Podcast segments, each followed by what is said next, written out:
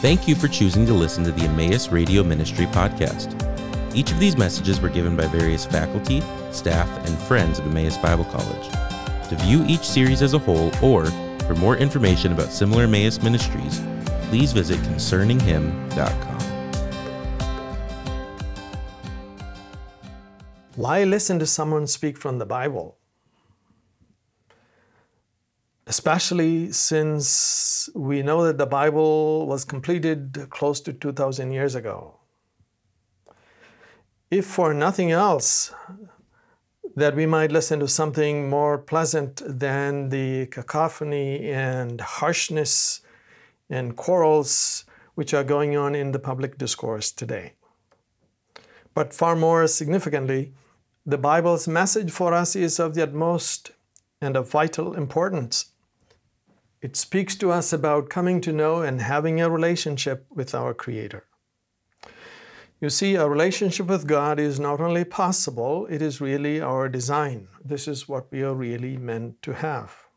And with this introduction today, we are setting out on a journey through a book of the New Testament. All of the Bible, as God's Word, is important, but some parts of it address some issues more directly than others.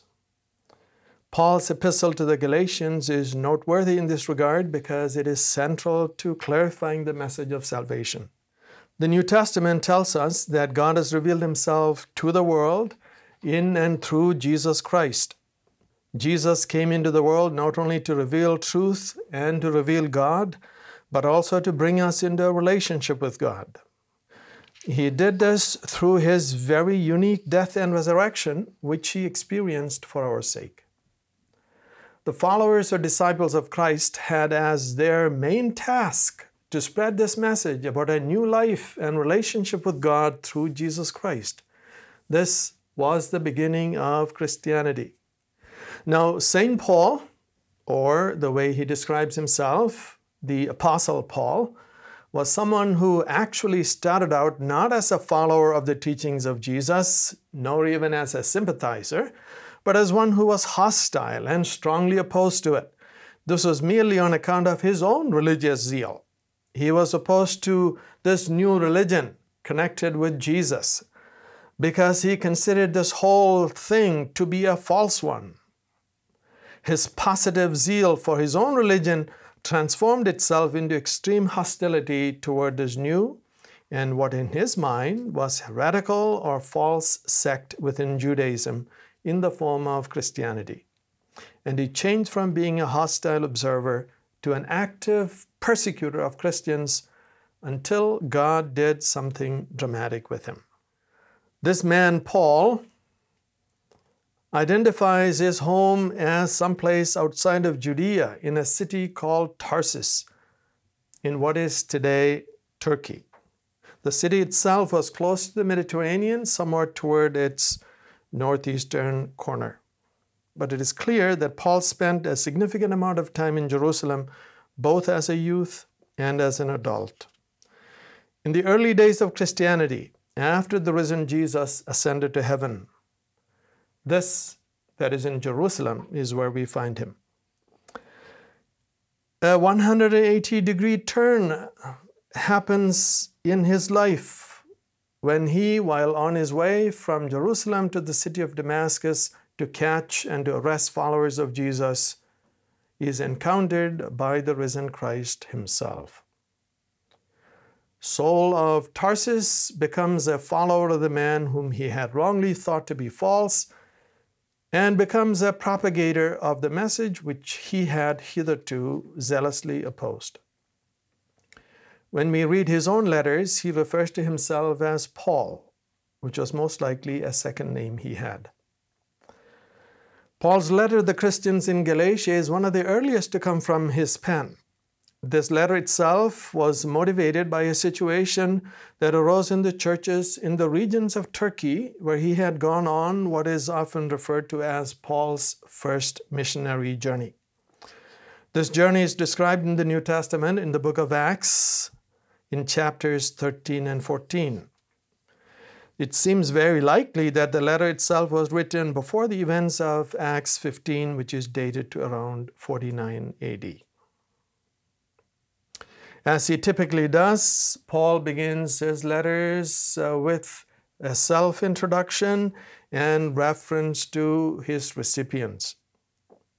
So, as we begin to read the Epistle to the Galatians, it reads Paul, an apostle, not from men, nor through a man, but through Jesus Christ and God the Father, who raised him from the dead.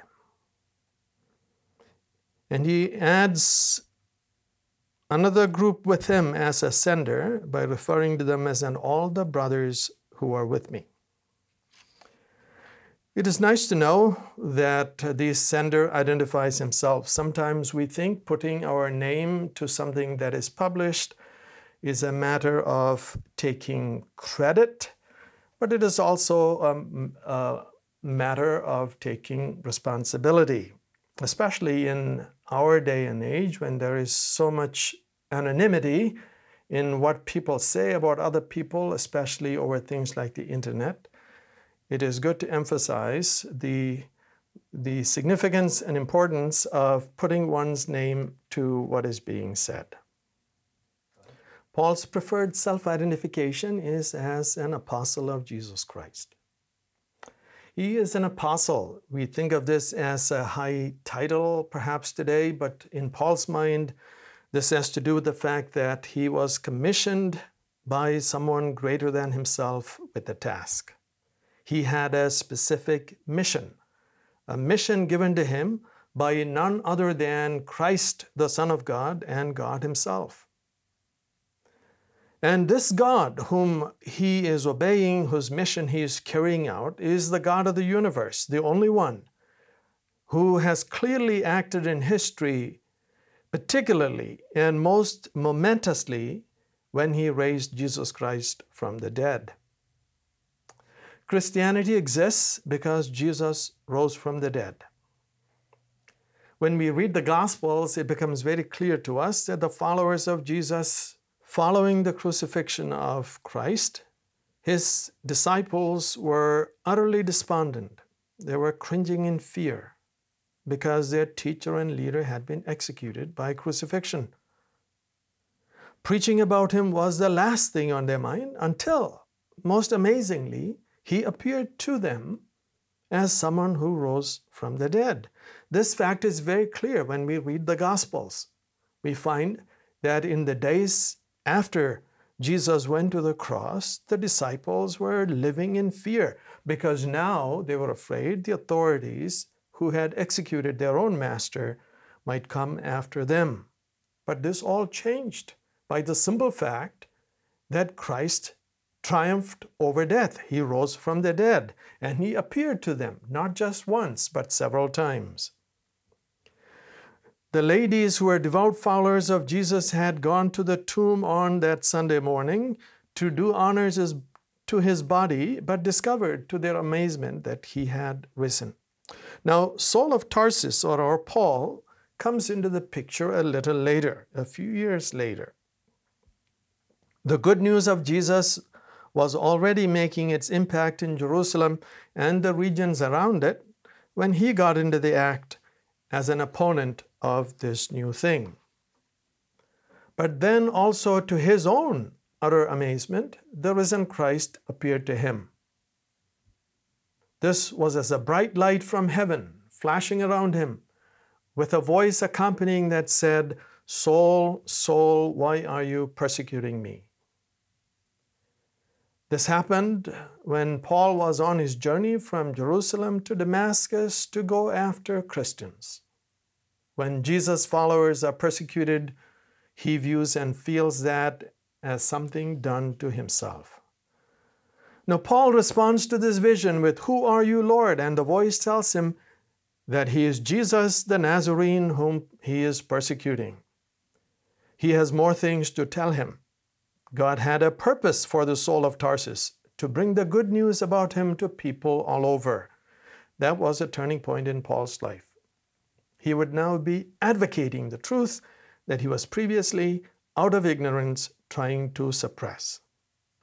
So he's now, as an apostle of Christ, one commissioned by him, having already undertaken several years of work in spreading the good news to various parts of the world outside of Israel, he is writing to a group of Christians who were formed into churches through his own labors and effort, who lived in the region of Galatia. So, Paul, as he writes, he says, I am an apostle not from men, nor through a man, but through Jesus Christ and God the Father who raised him from the dead. The way Paul introduces himself in this particular letter is in some ways uh, different from the openings of other epistles penned by him. He, in fact, begins with a negative. He Says, I am I, Paul, uh, an apostle, and those are common in his self introduction. But then he says, not from men nor through a man, but through Jesus Christ and God the Father. One of the, the, the points that he will make quite emphatically in the epistle is that the message of the gospel that Paul preached was not something that people taught him. It was a message that the risen Christ himself had given him. He came to understand the good news of salvation through his encounter with the risen and ascended Christ on the road to Damascus. His apostleship comes not from the existing apostles laying their hands on him and commissioning him to the task, but his apostleship comes directly from God through Christ because it is the appearance of Christ that charges him with the new task and mission as his emissary. So he is not an apostle from men. Neither a group of men or an individual person made him an apostle, but it is through Jesus Christ and God the Father. It is God Himself who revealed Himself to him in the appearance of Christ who commissions Paul. This is actually an important fact especially in our day, people, scholars studying the New Testament, are looking for various places in the religion of the first century that would have might possibly have contributed to the Christian message. To what extent do we owe the ideas in the writings of Paul to second century BC to first century religion in Judaism? Or even outside of Judaism? This may be an interesting question to pursue. However, Paul's strong affirmation is that the source of the message that he preached and taught is not man nor contemporary religion, but God Himself. That is, the message that he advocated was not his working through and transforming ideas which were current and prevalent in his day, but something that he was dramatically introduced to in a, trans, in a completely transforming experience where his previous notions were turned around and, and, and he was brought to realize things that he had not previously understood. And he attributes this entirely to the work of God.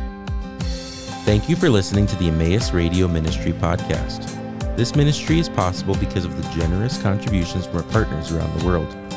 For more information about partnering with us, please visit emmaus.edu/partner.